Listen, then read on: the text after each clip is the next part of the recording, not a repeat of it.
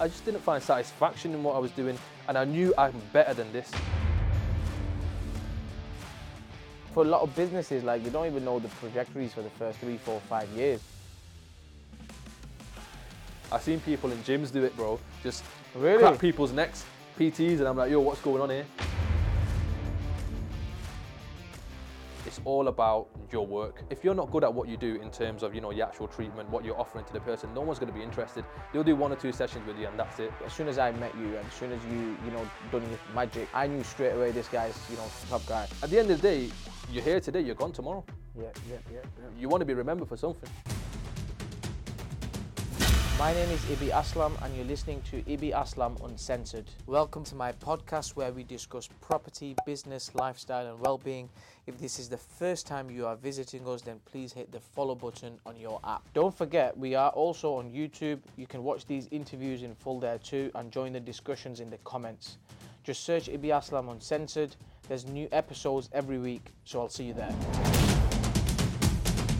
So in today's episode, we have Bilal, who is the proud founder of Shifa Rehabilitation. He works with a lot of high-profile athletes in Manchester for recovery. He's also my personal sports therapist. He's extremely, extremely knowledgeable, so I can't wait to speak with him today and see what he has to say. Tell me a little bit about your background and what experiences you have, and what do you like to be like called? Like, are you a sports therapist? Just fire away in your own words.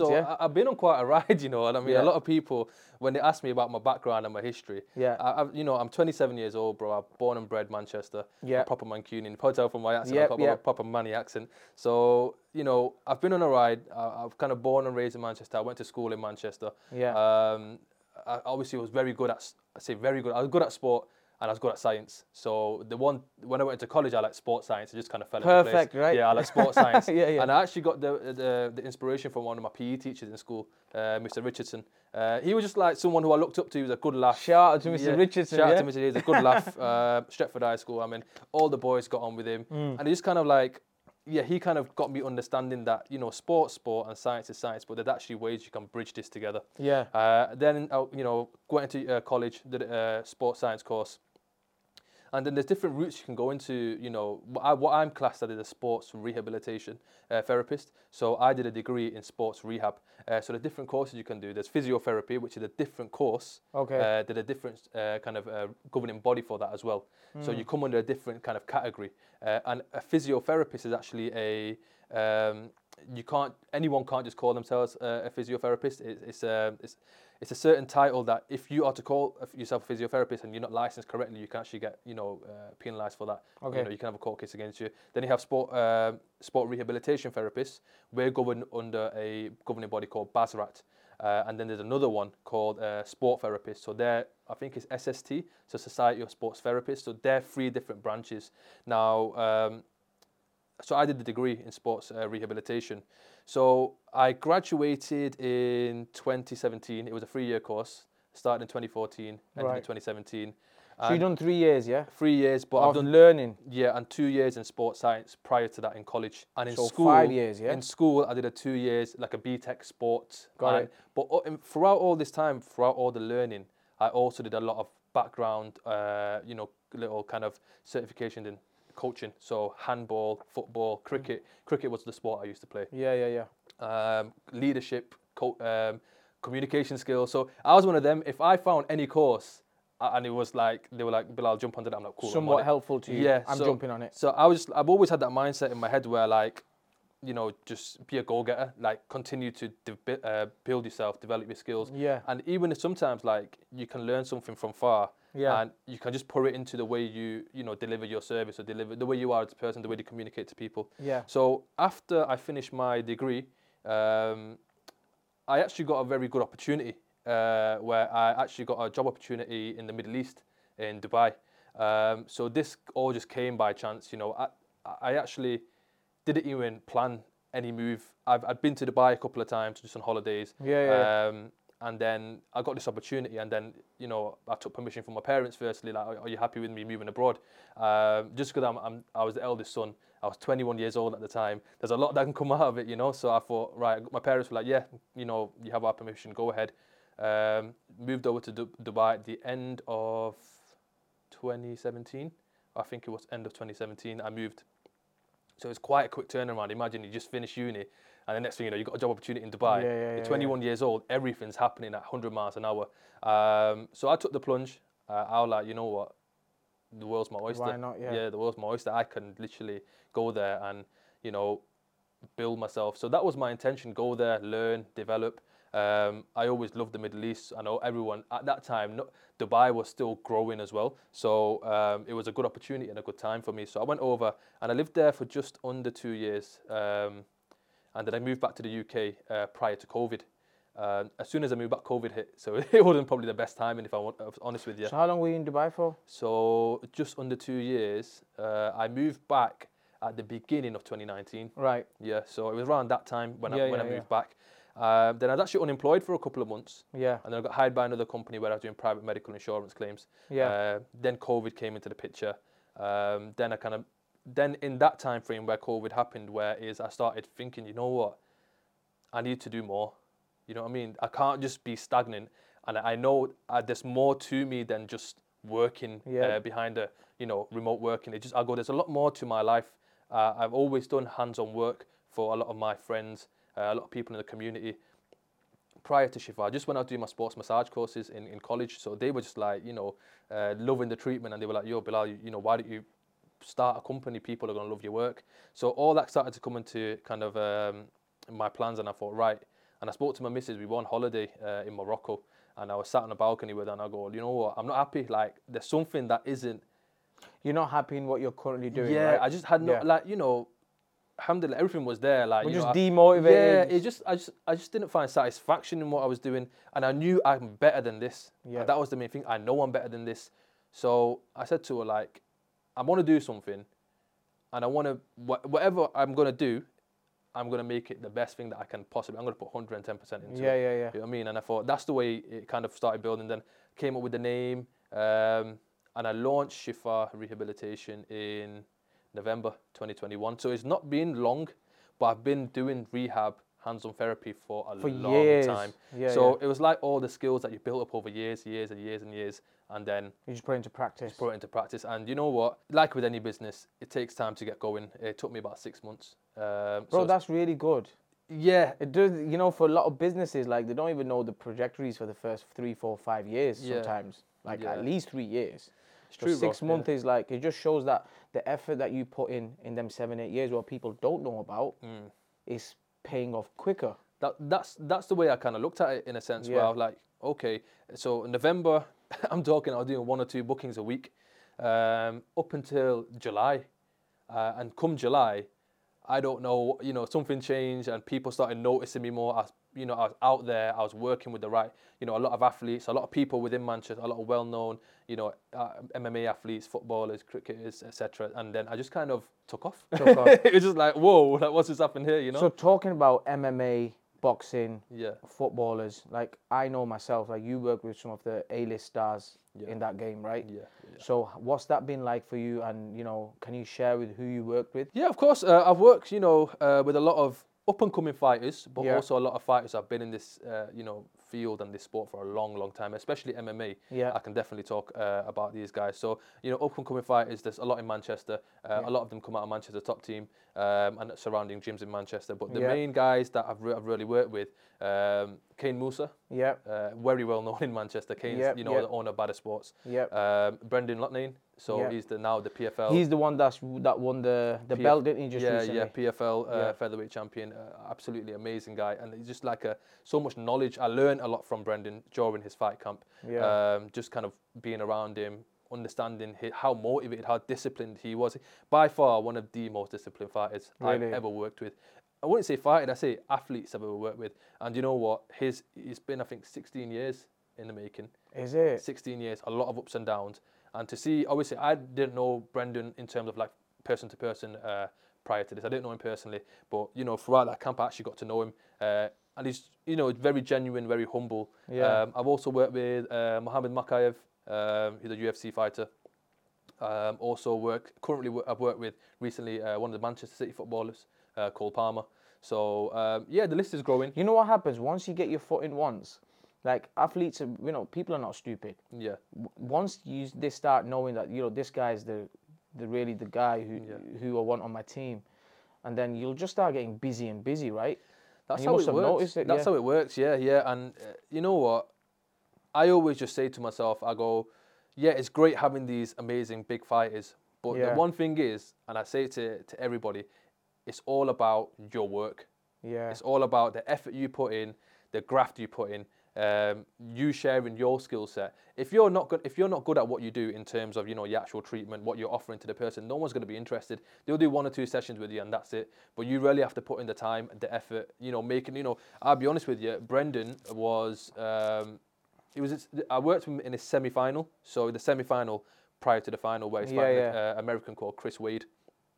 And so what happened is, obviously, sometimes you have to work out. I was in this business because you have to cater to these guys, like especially MMA guys. They have a mad schedule, man. And just learning that from Brendan, this training. How many times do you train a day?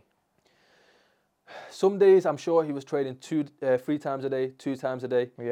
And then you got to implement recovery into that, nutrition into that, sleep into that. Obviously, you know, you're your own brand in that situation. So sponsorships, they're all things you got to consider as well. So. I always talk about, you know, when you work with these guys, you understand how much they have to actually manage. But the main thing they have to really prioritize is their performance. Yeah. And, you know, with everything going on, that's where it was a learning curve for me when I was like, right, you know, that's crazy to think how much these guys actually have to do. And the main thing's injuries, bro, because injuries are a killer, man. And obviously in MMA, injuries are a big thing that come into place because it's not just like, for example, football where you're expected to have, you know, you're most likely to have certain types of injuries. In MMA, you can actually injure probably any joint in the body at any moment through anything. And you know, and that's the thing with fight camps is, you know, these guys are really pushing their bodies in all elements. And obviously the one thing they prioritize is their recovery. And that's where I came into play, where I was like, cool, doing all the hands-on treatment, mobilization, the stretching type of sessions with them, just to keep their body in the best shape they possibly can. Yeah. And obviously for them, it's also preparation. When they go into fight, in their head, they want to know they've left no stone unturned. And mentally, right? Exactly. And preparation is a big thing. And I used to talk to it about Kane as well, about preparation. He kind of said, yo, that's what it's all about. Like, I want to go into the fight knowing I've done everything I possibly can to win. What do you like to be known as? Sports therapist or clinician? What? Yeah, so basically, if you were to... We call ourselves musculoskeletal clinicians. Okay. Yeah, but the actual term that we come under on the governing body is graduate sports rehabilitators. So GSR is what our actual title is. So that's what we come under my degree, under what my qualifications are. Okay, so I've got questions here for you. So I'm going to go through all these questions. Yeah. Yeah, go ahead, no worries. So as a clinician, as a therapist, what do you find to be the most challenging barriers with patients and, you know, clients and that sort of thing? It's actually sometimes the most challenging thing. Cancel last minute. That can be a bit of a bummer. Yeah, that does play a factor in obviously a business side of things, but on a patient basis, it's actually like confidence and laziness. Right. A lot of people want to be spoon-fed. Yeah. But they don't want to put the work in themselves. Yeah. They're all looking for a quick fix. Yeah. You know, there's no quick fix in this. Like, you're going to come and just fix something. It. Right. Like, I always say to people, and I remember when we had our first session, I said, look, I'm going to do my best in the 60 minutes, 90 minutes that I do the session with you to get the best result. Yeah, if that best result means pain relief, if that means increasing your range of movement, if that means educating you, then I'm going to do that. But at the end of this, the hands-on treatment is a short-term modality. Yeah. You have to then look at the other elements of your life and look at what elements of your life you need to change in order for your own betterment, in order for you to improve physically, mentally, emotionally, however you want to improve, whatever your goals are. Yeah. So usually for me, how I'll do it is, for example, someone's presenting with lower back pain. They've had the session with me. I've said, right, I'm going to give you a rehab plan, 6 exercises. I want you to do X, Y, and Z. And it's holding them accountable for that. Like, look, if you want to... sometimes I check in with people just to see how you're getting on. And one thing people don't know that is I actually have access to those exercise plans, and I know if you are doing them or not. So it tells me when you're online, when you're offline. Or they're just chatting waffle, and I'm like, okay. And you know what? It, it all just, again, it's holding them accountable. So, you know, you can come to me for a sports massage, yeah, and you can, you know, if you're saying, like, just want a sports massage, fair enough. But yeah, if you're coming to me, like, listen, I want to do this, I want to do that, I want to do that, cool, I'll guide you on it. But you need to make the effort. Yeah, you need to put the work in, right? Because it's like what you do is just one piece of the puzzle. Exactly. And I've personally experienced that as well, because I've noticed that when I make sure that, for example, if I'm seeing you on a Sunday, that week, if I've ate right, if I've stretched right, and if I've drank my water every day, the sports, the deep tissue that we work on is just so much smoother. Exactly. But then when it's not, it's just, everything's just painful. Exactly. And you know what, as a therapist, I notice it. I notice it when I treat people. I notice those people who are basically then, I know they, and you know what, it's normal sometimes to have a bad week. Yeah, because life is life. You know, at the end of the day, everyone's busy, everyone's got their own things going on. Stress of, you know, life as well is also a big element. But like at every treatment session, the first couple of questions I always ask the person is, you know, how have you been? How's work been? How's your week been? Because you're finding out as much. Yeah, how's your sleep been? You've been drinking enough water? How's your diet been? Yeah. You know, all these type of things. And I always kind of want to gauge your understanding of, you know, have this person really took on board what I've said? Yeah. I'd say some people do, some people don't. Yeah, it's just the way it is. It's just the way it is, isn't it? Yeah. It's always going to be like that. That's it. So what areas, like, of recovery do you think people most neglect the most, and what advice can you give to them to make sure that, you know, as long as they stay on top of the 2-3 things? The first thing I would say that I feel personally is the most important is sleep. Now, this varies person to person. Some people, they can go off 4 hours sleep, 5 hours sleep, but some people, they need 8 hours minimum. Now, this is going back to my experience working with Brendan. Right. Just in conversation, we were talking, and I was like, bro, what, you know, just talking, like, what do you feel you need to perform at your best? And he goes, bro, Bilal, sleep. Really? I go, if I don't sleep, my body feels it. Now, is this something that's been instilled in him since a young age? And or is it actually an element of recovery? In my opinion, it's a big element of recovery, because when you're sleeping, your body's having that time to recover, recuperate.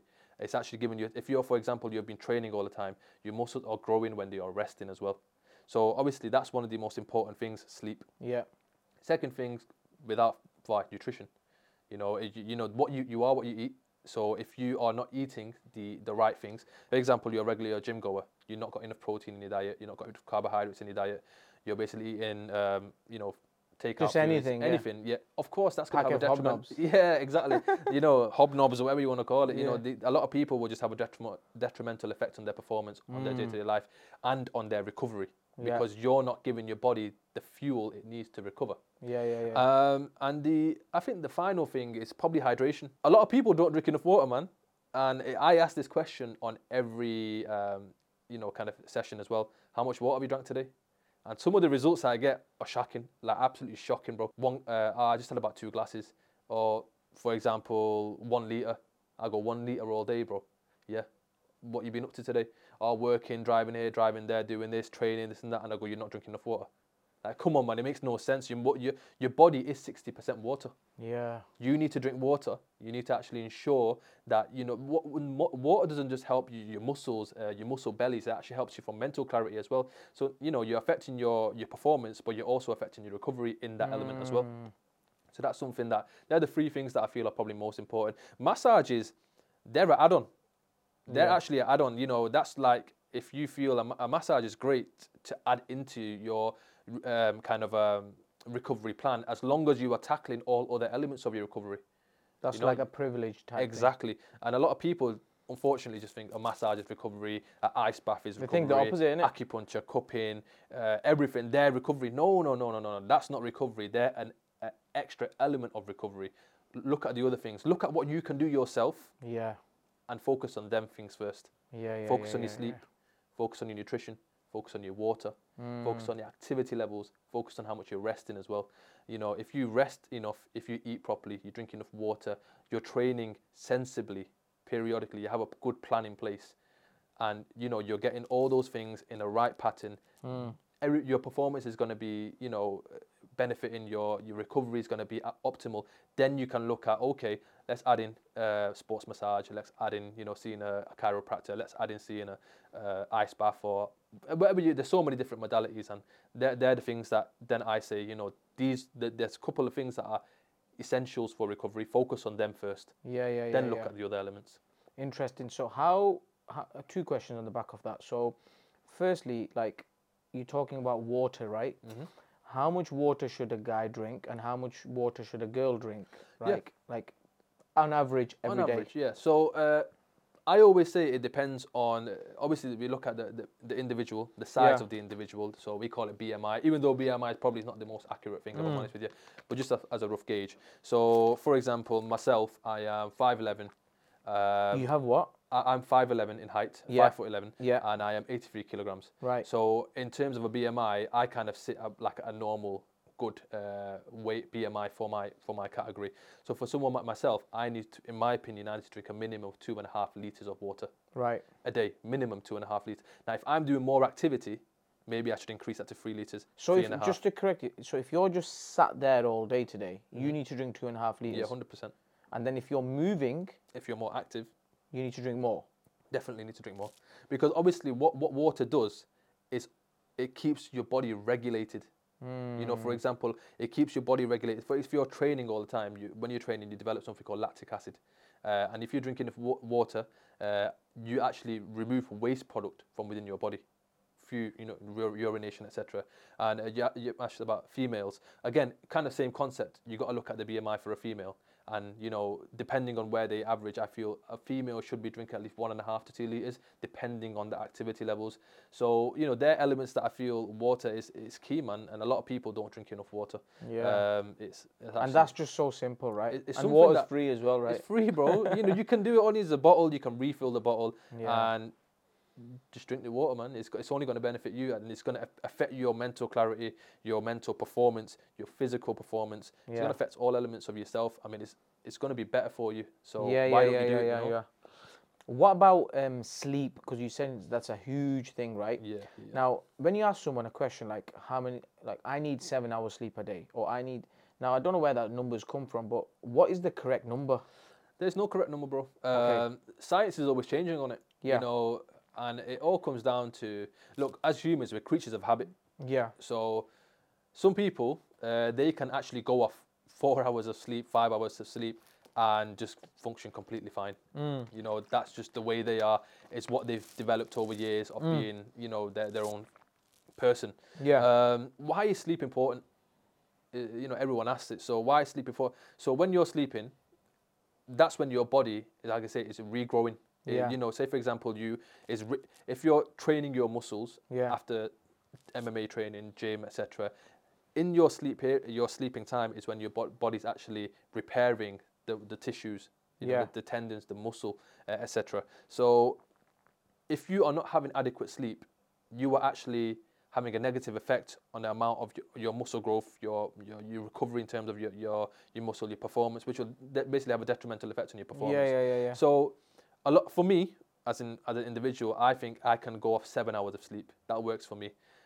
Science is always different. It always says, you know, some people can actually benefit from X amount, people can benefit from X amount, but it all comes down to individual. Like, let's say we're humans, you know, we're all creatures of habit. What works for you, but I feel you need to ensure you're getting good quality sleep. Yeah, and your body will tell you, right? Exactly. So good quality sleep is, you know, you have your sleep can be broken up into, you have light sleep, REM sleep. There's different periods within your sleep that you have that affect the quality of, you know, your sleep. And if you're having good quality sleep, so, you know, a lot of guidances people say, you know, is not to drink water, I think, is 1.5 hours before you sleep, because obviously you naturally end up wanting to go to the bathroom for the night, which will break up your sleep.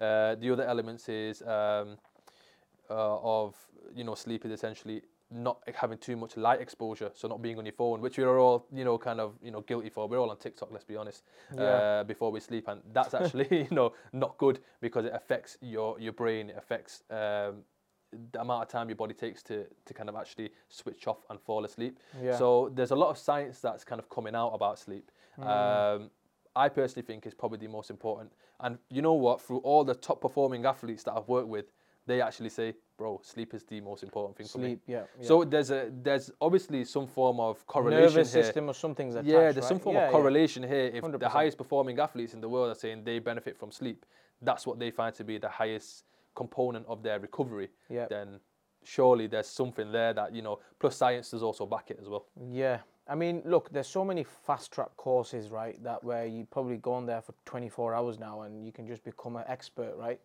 So, and it'll probably be same in your game, right? So what, as a, someone who's like, I'm happy because I've got you, right? I'm you're going to get exposure, right? And then you're going to get booked up. So make sure you're always available for me. Oh, right? 100%. That's always going to be the case. It's like you're barber and you think you can't tell people who they are. We're always going to be there, but don't worry, don't worry. But what should somebody, if they're looking for a therapist, like what the signs that they should look for to make sure that this person's quality? I mean, for me, because I've been training 18 years and I've had like a dozen of therapists throughout the way, as soon as I met you and as soon as you, you know, done your magic, I knew straight away this guy's, you know, top guy. But how would someone know, and someone average guy, like? Bare minimum. Look, there's a lot of cowboys in this game. Yeah, it might just show a certificate, right? But the main thing is, look at their qualifications. Yeah. Never be afraid to ask the therapist their qualification. Like, what are they? Understand what, you know. Where have you got that from? Where have you got, eBay. What are you qualified? What are you qualified as? And, you know, have you got a degree in this? You know, are you insured? Insurance is key. Look, you know, you're actually giving someone, like, you know, you come to me, you're trusting me with your body. Now, there's a lot of modalities that can be used that are actually dangerous. They can actually have a detrimental effect on the person. Right. So you want to ensure the person you're seeing actually knows what they're doing and they're actually insured for what they're doing. Yeah. Two main things. Look at the insurance, the qualification. Make sure they're insured. And look at their portfolio.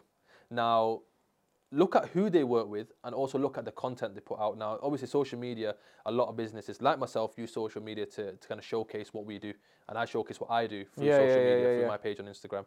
And just through that, and obviously reading reviews, you will be able to get a better picture of what the actual individual, are they really who they say they are? Or are they just, you know, they've done a quick course? And, you know, also ask about their experience, man. Like, experience is a very big thing.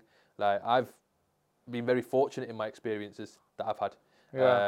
Going back and then working within professional sport in different ranges of sport, and then obviously working within the NHS for a short period as well, and then working within private companies.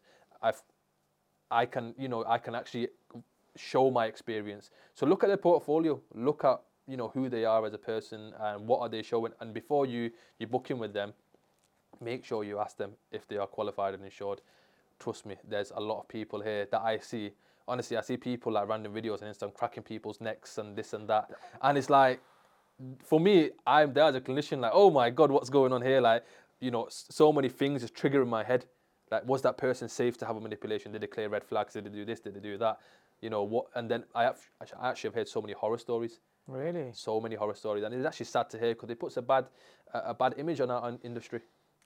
So there are a couple of things that I always say to people, make sure you look at. Let's talk about that neck manipulation and back manipulation, right? Because, bro, I watch them videos and it feels good watching someone's neck getting cracked, right? Yeah. Now, is that actually like a proper practice, or like how does that, someone needs to be qualified to do that? What they're doing there is called a manipulation, or also known as adjustment.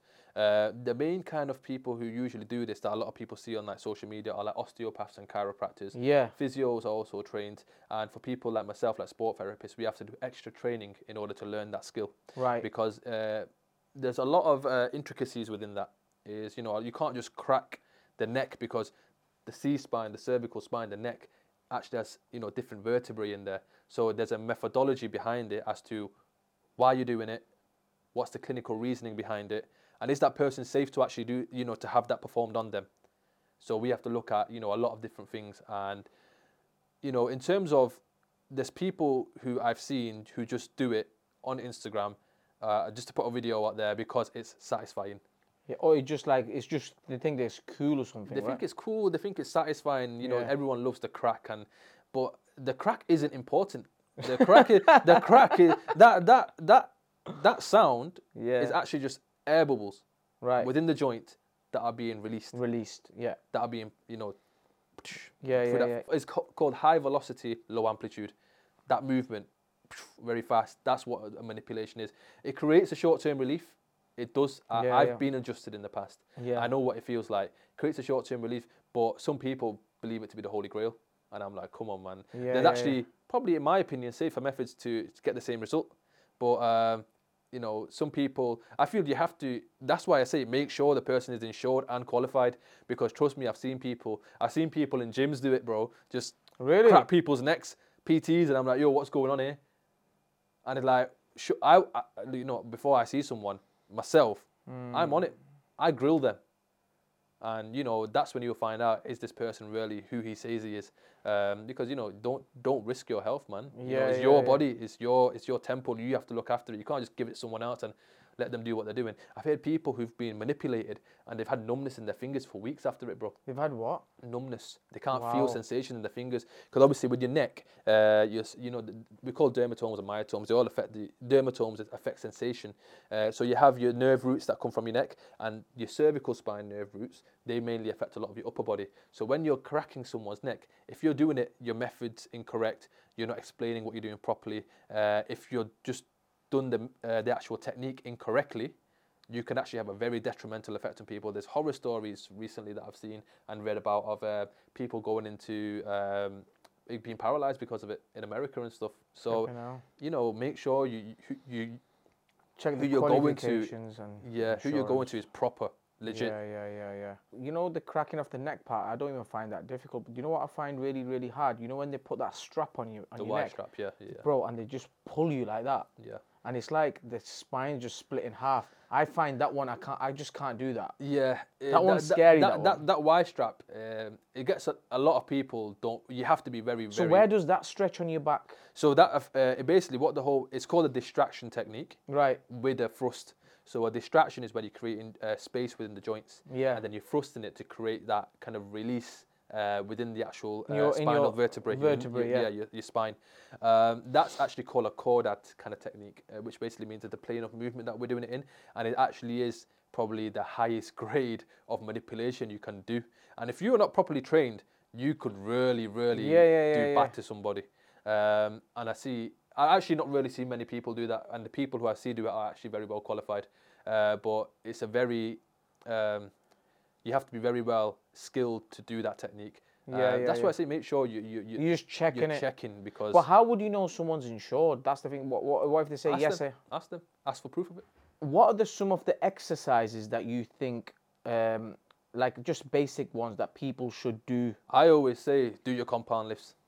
Compound movements being your squat, your deadlift, your overhead press, your bench press. They're the main kind of compound lifts. I always say look at multi-joint movements because they're the ones that are going to train your body for overall strength, stability. Now, stretching, mobility, that's something that you can incorporate, as I feel, as warm-ups. But, you know, I always say to people, if you're training correctly, you should be training your mobility within the movements you are doing. Yes. If you're squatting, a lot of people always thought, you know, you want to go ass to grass. That's what they say, right? Yeah. So are you actually training that movement? So are you, you know, you can do all, you know, the little internal rotations of your hip and all your stretching or your hip flexors and hamstrings. But are you actually getting into that squat movement and working that range of movement? Because that's where you're going to get the best mobility. Movement. Exactly, when you're in that position. So, and, you know, the compound movements are the key movements, in my opinion. Barbell row, sorry, I didn't mention that earlier. That's a very big one.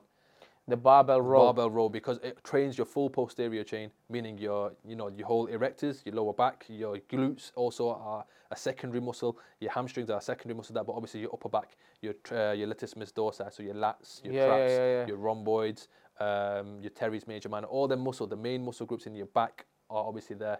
And obviously that's a big one for me because it helps with posture issues. So obviously... if you're struggling to get into doing the big movement straight away, you can break them down. But always try and focus on doing the big compound movements. That's going to affect your overall physical performance. Because you're doing multiple things at once, innit? Exactly. And for me, my favourite movement is actually overhead press, barbell. So military press, where you press it over your head.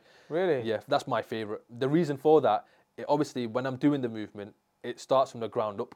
So my feet have to be you know, in a very solid position. Yeah. My glutes have to be engaged. Yeah. My core has to be engaged. My shoulders have to be in a position where I can actually perform the movement and have the strength. Plus, you know, I'm actually having to do a movement which is requiring a lot of force, you know, plyometric force sometimes, where you're actually pushing up against the actual weight.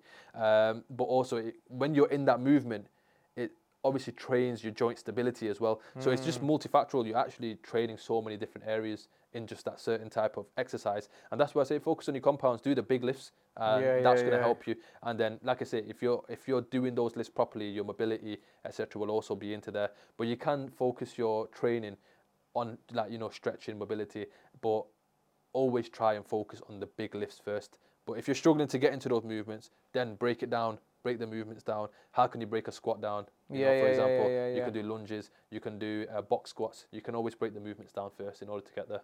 Yeah. So what's your plans with your company? Like, look, you've started now, you've been, what, a year and a half now? About a year and a half. Yeah. What's your next plans with your company? I started this in November 2021. Yeah. And as I mentioned earlier in the conversation, that I was actually, I used to live in the Middle East. Yeah. I used to live in Dubai, and you know, I had a very good time out there. You know, the 2 years, just under 2 years that I was there, in my head that was like, wow, you know, that I could actually live here. I could actually grow. You know, grow my family here. You know, I could move my family over when I get married. At that time, like, when I get married, I can raise children here, etc., etc. The reason why I moved back from Dubai was literally, the reason why I moved back was literally because I couldn't pursue my type of work in rehab, in therapy over there, just because I couldn't get the DHA license, the Dubai Health Authority license. So they need to have a license to show you're a registered clinician, you have X amount of experience. And obviously I just graduated, so I didn't have 2 years under my belt of experience. Right. So it really, I went to a lot of clinics in Dubai to try to speak to people. Speak to therapists. I'll be like, yo, how do I, you know, get past this? What do I need to do? And they were like, look, you need to put in the time. You need to put in the hours. Go and do your clinical hours. And I bit the bullet. I didn't really, at that time when I was about to leave Dubai, I was like, oh man, am I really giving all this up? Yeah. Because I was living quite nice in terms of, you know, for a 21-year-old, I was loving life, you know. A lot of my boys are like, come on bro, I'm going to come see you, and had family coming over. It was nice. My sisters came over, and you know, you had the element of the first time at a young age you're actually starting to see finances. Before this, I used to work part-time jobs, bro. I used to earn, you know, the minimum wage, so I really had a big change in my life.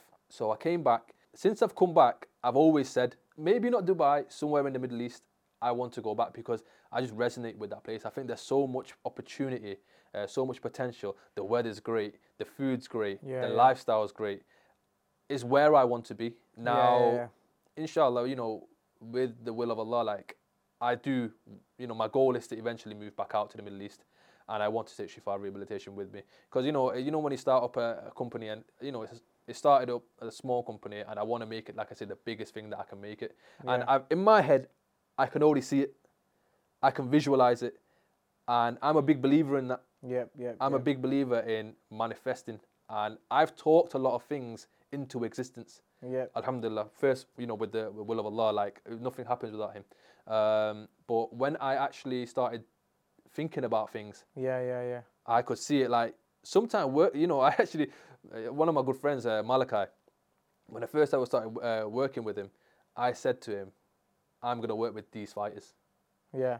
6 months later, I'm working with these fighters. Yep. Now, is that coincidence? Is that just my belief in myself, in my skills? I say, that's 100% the first thing. Of course. And it's a combination of everything, right? Exactly. So when I moved back from Dubai in 2019, I was like, nah, I'm gonna move back. And I just come back from Dubai 2 weeks ago. Yeah. Sorry, not 2 weeks ago, in December. Yeah. I was away for 2 weeks. And I was just there. And I was just, you know, sometimes just having me time. I sitting there, I was looking around, I was in the hills, Dubai hills, just chilling, looking around, I thought, you know what? Yeah, man. Yeah, it's good here. Yeah. I like it. You know what it was? I've got good following from the Middle East. It's crazy, I don't know how it worked out. A lot of followers are from Dubai and Abu Dhabi. A lot of my Instagram followers come from Dubai and Abu Dhabi. Wow. When I was there, people are messaging me, can we book in? I'm like, yo, I'm on here on holiday. I mean, I loved it, bro. I loved it, but they're literally saying like, yo, can you come and see us? We've been looking at your work. Well, you've got a client base there, then, isn't it? So there's potential. There's a lot of potential down there. And you know what? Going back to the point of manifesting. So this is something that I don't really tell many people, and I think it's where self-belief comes into it. Yeah. So when I first ever went to Dubai, this was prior to me even moving there. I've been twice before that. On holidays with my best friend and also my elder cousin. Yeah. When I went the first time with my elder cousin, this is talking about 2014, my first year of college. I remember I stayed on JBR, and we just out at night, you know, we were chilling. And I turned around, and I was the first time I've ever seen it. I looked at JBR, so I seen the whole buildings, and I looked at all the lights, and I seen like I also walked past and I seen Marina, and just in myself, and I said, I'm gonna live here. Yeah. I said it then. A couple of years later, that opportunity came. Yep. So I don't know. I don't know. People call me weird because of it. It's not. You have to believe it. You have to like have self-belief, and then you have to manifest. Like you said, you have to vision it, and then it happens. Exactly. And I think that's what it is with Shifa. Like, I have a visual. I know, inshallah, where I want to take this. Yeah. All I have to do is work my ass off. Yep. And which you're doing, right? Put my nose to the ground and work. Yeah. Continue to improve, continue to learn every single day. Yeah, and that's where, I want to go move back to the Middle East. I want to raise my family in the Middle East. That's my goal. That's your goal. That's my goal. And that's where I want to take Shifa Rehabilitation. What are some of your financial goals? Let's discuss financial goals. Yeah. How much money do you want to make? I want to make enough money that I can handle and I'm responsible with. Yeah. Because, money's a big motivator, but because I had seen money when I was younger. Yeah. So I was earning triple the amount in Dubai when I was 21 than when I came back. Right. So I'd seen money. Yeah. So there was an element of money and passion. Mm. My passion is what I want to follow. That's going to eventually lead to me being financial freedom, financial stability. Yeah. There's a lot of goals that I have. Yeah. Firstly, I want to, make sure... Why don't you manifest some goals now on thinking, and then we will look back at it in a 100%, year's time. And then... I think, first and foremost, I want to make sure that my parents are comfortable. Yeah, that's so nice. That's the main thing for me, because I am who I am because of them, point blank. I want to make sure my wife, when I have children, my children, they're comfortable. But I also want to teach my children that nothing's given in life. Yeah, you have to earn it. Just the way my dad said to me, you got to go out and earn it. Financially, I want to be in a position where I'm comfortable, but I want to also give back. Because for me, that's the biggest thing. Yeah. Shifa, like I say, when you come back to the name of Shifa, like it means, it's one of the names of Allah. I wanted to really start this company with a noble cause. And eventually I want to actually, when I'm in a position where, for example, I've moved over to the Middle East, my company's running, I have recovery centres, sports massage centres, etc. I want to then eventually actually, do in the work of charity and actually helping people in less privileged countries. Help them, have the get access to certain facilities like physiotherapy centres, like exercise centres, like massage centres, maybe like even stuff like eye camps, people who, just elements of their physical health, providing food. Like, there's so many, I just want to really focus my energy on that. What are some of the like pitfalls and downfalls you see in like other therapists? What you think that, they're just giving us a really, really bad name? A lot of therapists are not confident in themselves. Okay. And when I say confident is that you can be book smart. You can be the most book smart person in the world. If you can't apply that, then there's no point. What I mean? If you're not a good communicator with people, then there's no point. Mm. A lot of people, like I say, it's going back to the point of just getting that Instagram fame, just doing stuff for followers. Followers means nothing, bro. Yeah. Followers mean nothing. Results talk. That's it, yeah. So that's what I say. So in terms of what downfalls I see in therapists, they're all just trying to chase clout. They all want to work with big people, but, they're not actually really focusing on improving their skill set. Improving themselves, right? Improving themselves. They're just about, wanting to be Instagram famous, want to do this, want to do that. Yeah. It means nothing. It genuinely means nothing. There's no satisfaction in that, man. And, in this work, what you bring to the table is the results you bring. Yeah. And I think that's one of the things that why you stand out as well is because you're not just doing it for the money. Mm. You're doing it because you're actually passionate about it. 100%. And it shows in your work as well. Yeah. I always say I'm grateful for, you know, these two hands, these two legs, this head, this brain. I'm grateful for it because I've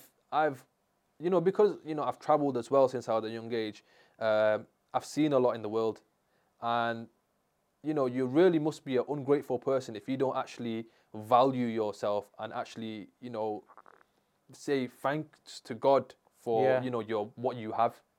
So a lot of people don't. A lot of people take stuff for granted, man. Yeah. And it's like, sometimes I even think of it. Sometimes I wake up and my elbow's sore because maybe I've had like 5-6 sessions in a day. Yeah. And I'm like, you know what?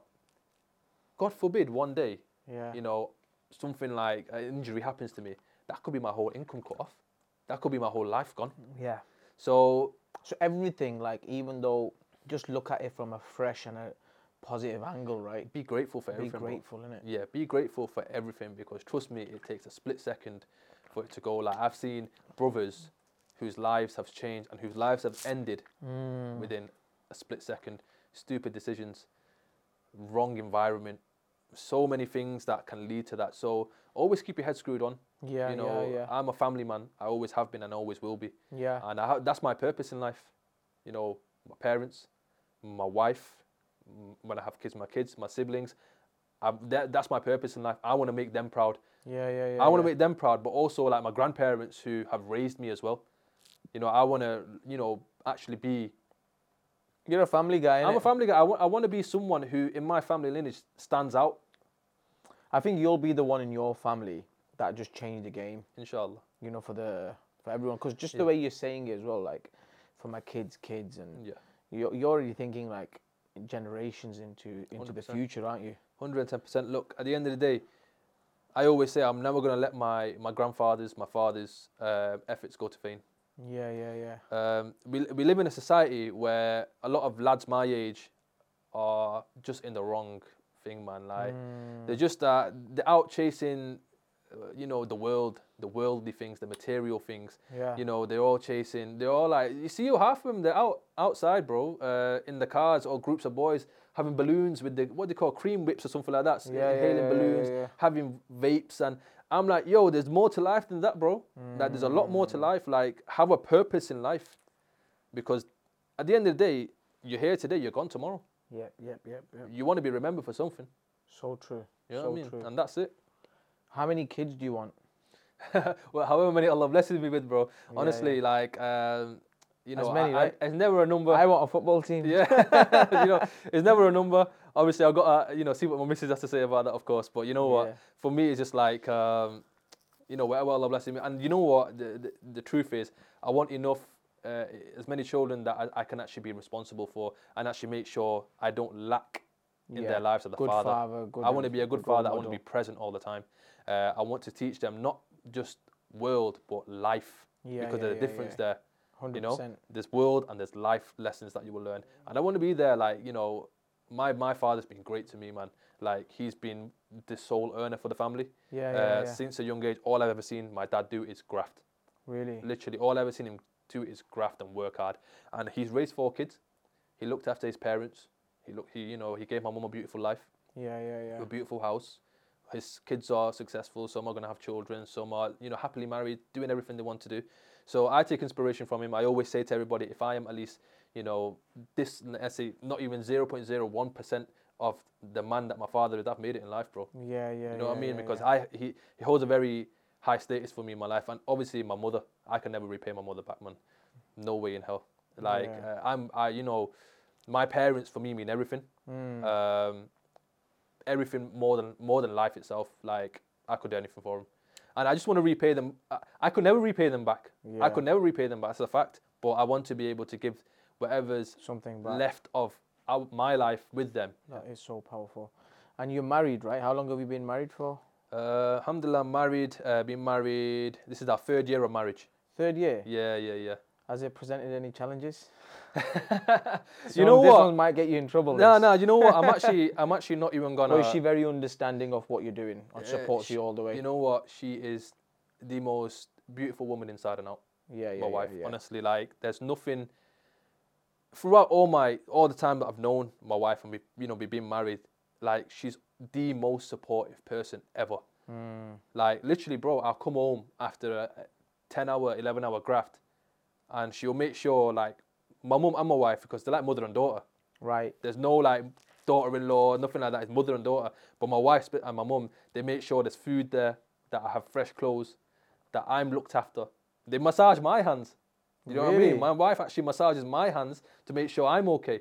So, alhamdulillah, I could not be more blessed. You need to give some advice out, bro. Where do you find these Bro, I always, you know what, man? There's, you know, women. If you have to look after a woman. You know what I mean? You're a man. Yeah, you know, I'm a provider. That's what I am. And I, you know, my wife, she's just got a lovely heart, man. She's a teacher by trade. She's a maths teacher, and even the children that she teaches, those children literally look at her like a big sister almost. You know what I mean? Like, they are so attached to her, and she treats them like they're her kids. And it's, again, going back to sincerity, doing what you do. And that's why, you know, she's very successful in what she does. And even her, she's got a huge future, man. And I'll support her in anything she wants to do. I'll be there 110%. Yeah, well, it just goes to show the character, really, like, where she's come from as well. And, you know, and then you two together, you're just dangerous, aren't you, in a good way? Yeah, you know what? And, you know, it all comes down to her upbringing and her parents and her family, her brothers, you know, everyone who she's grown up around. They've just molded her. And she's of a beautiful family. Like, you know, when people get married, they have this common thing like in-laws. And I swear to God, since the first day my rishta, my marriage got fixed, there was no in-laws. They're my parents. My missus, mum and dad are my parents. Her brothers are my brothers. There's no thing, and vice versa. She treats the exact same way. And just that bond, it just fuels me. Elevates everything. It elevates everything. It fuels me. Like, you know, her mum's beautiful. Like, in terms of the person she is, her father motivates me. He's a businessman by background as well. So he teaches me a lot. He shares his knowledge. He tells me how to maybe improve in certain things. And sometimes I need that, because this is the first of a business I've ever done. So I'm always picking, and alhamdulillah, it keeps me grounded. It reminds me every day when I wake up what I'm doing this for. And plus, one big thing I really want to talk about is my little brother. So I have a little brother. He's your little brother, my little brother. He is like, you know, when you have a clone, and you can look in the mirror. If I were to look in the mirror, I won't see myself. I'll see my little brother. It's the way he is for me. Like, he means so much to me. Like, when he was younger, I always said I want to make sure, because I always knew my dad was busy. I want to make sure that he never feels that he can't come to me for anything. If I tell him, like, he's a grafter. Like, he just got it instilled into him. I don't know what it is, and I already know he's gonna be 10 times the, you know, the more successful that I will be. Yeah, so you've created in your brother what you wanted for yourself. Better than that. He's seen that, and now he's becoming even better, right? He's honestly, he's got so much potential. And like I said, I'm just going to support him in everything. He was in high school saying to me, yeah, I want to be a mechatronic engineer. I want to move to the Middle East. Really? I want to come to Qatar. I'm looking at him like, wow, which kid at your age? Now he works 2 jobs. He trains in the gym every single day. How old is he? 18. He just turned 18. Wow, okay. He'd been working since he was 16, same as me, working since he was 16. So he'd seen me work when I was at 16 years old. I used to work in WH Smith's. I used to push trolleys and come back with, like, sandwich marks all over me. So we've been through a bit of the hard graft. And I said to him, you're not going to get everything handed to you. You got to work. And he sees that. And you know what? His discipline is unmatched. He trains. I'm talking, he's more disciplined in his training than I am. We wake up. We've got a routine where we wake up at 4:45, 5 a.m. in the morning. And we pray and then we go to the gym. If I don't wake up after the first alarm, he will ring me. Really? Get your backside up. What are you doing? I want to train back today. You know what I mean? He'll put it on me. He sticks it on me, and I love it. Because need that accountability. Exactly, accountability. I need to be there every day. I don't want to be there for him. I want him to be like, you know, B's my big brother. And I just want to show to him, like, look, bro, you're gonna make it. Like, I know you're going to make it. I already see you making it. And, you know, we're going to give mum and dad the best life they can have. We're going to give, when you get married, you have kids. When, you know, with my wife, we're all going to live a beautiful life. My sisters, I've got 2 beautiful sisters. They mean the world to me. My family's everything to me, bro. If you were to tell me, like, you know, everything could stop today, the only thing you keep is your family, I say, alhamdulillah, bro. Do you make any investments as well, like, with what you make? Or at the moment, are you just focusing on just making money and just for your family? Or do you not look at any investments at the moment? It's something I really want to do. It's something I really want to do. My wife, she's got a maths background. A maths background, mathematics. Yeah. So she's the perfect person when it comes to understanding numbers, investment, right? numbers, all that game. So it is something I want to do right now. I'll be honest with you, I'm just focused on building capital. Yeah. Because that's what's needed. Just right building now. Your part right now. Building the part. You got a kid coming as well. Got a kid coming. Yeah, I want to make sure everything's covered. Oh, by the time this podcast come out, it might have already, delivered by then. Inshallah. I hope, inshallah, everything goes sweet and So you are looking to invest, but not just right now. Right now, you're just building capital. I want to learn what are the best things to invest in because you know what it is? I just don't want to invest. You know what? A lot of my friends actually, look at crypto and they work and they do like full-time traders. One of my boys is a full-time trader. That's what he does. That's his... I think right now is a good time to buy. But... It wasn't in 2020 last year. In my opinion, I don't really know much about these things. Yeah. So I'm like, I want to invest in something that I'm also I'm passionate about. Properties, I'm going to have to learn from you. Listen, properties is a great way to build wealth and, for your future and for your generations and property. But it is a long-term game. 100%.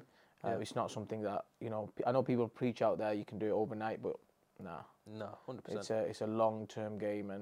But it's really good. Because, even if you have a 5-year or 10-year plan and you just follow it, eventually 10 years flies by, right? Yeah. And you're only young. 27, bro. So, it is something that I want to look at. To be honest, I don't really have much knowledge on it. I actually want to do something that is actually going to benefit others as well. So that's my long term. I want to look at things that I can benefit others. There are a lot of things I maybe want to dwell into in the future. But now, it's just a matter of actually just focusing on putting my head down, working, gaining a good pot, and then expanding out from there. Yeah. So is there any final messages that you want to share if we've not covered anything? Yeah, man. There's one thing I want to say to anyone who watches this podcast, and it's a takeaway message that you are your biggest investment. Facts. You're your own asset. Facts. Yeah. If a lot of people, what they do is they look at other things to invest in. Oh, I'm going to invest in crypto. I'm going to invest in stocks. I'm going to invest in a property. I'm going to invest in whatever it may be, gold. But have you actually looked after yourself, bro? Yep. So true. If this works, and this works, your body.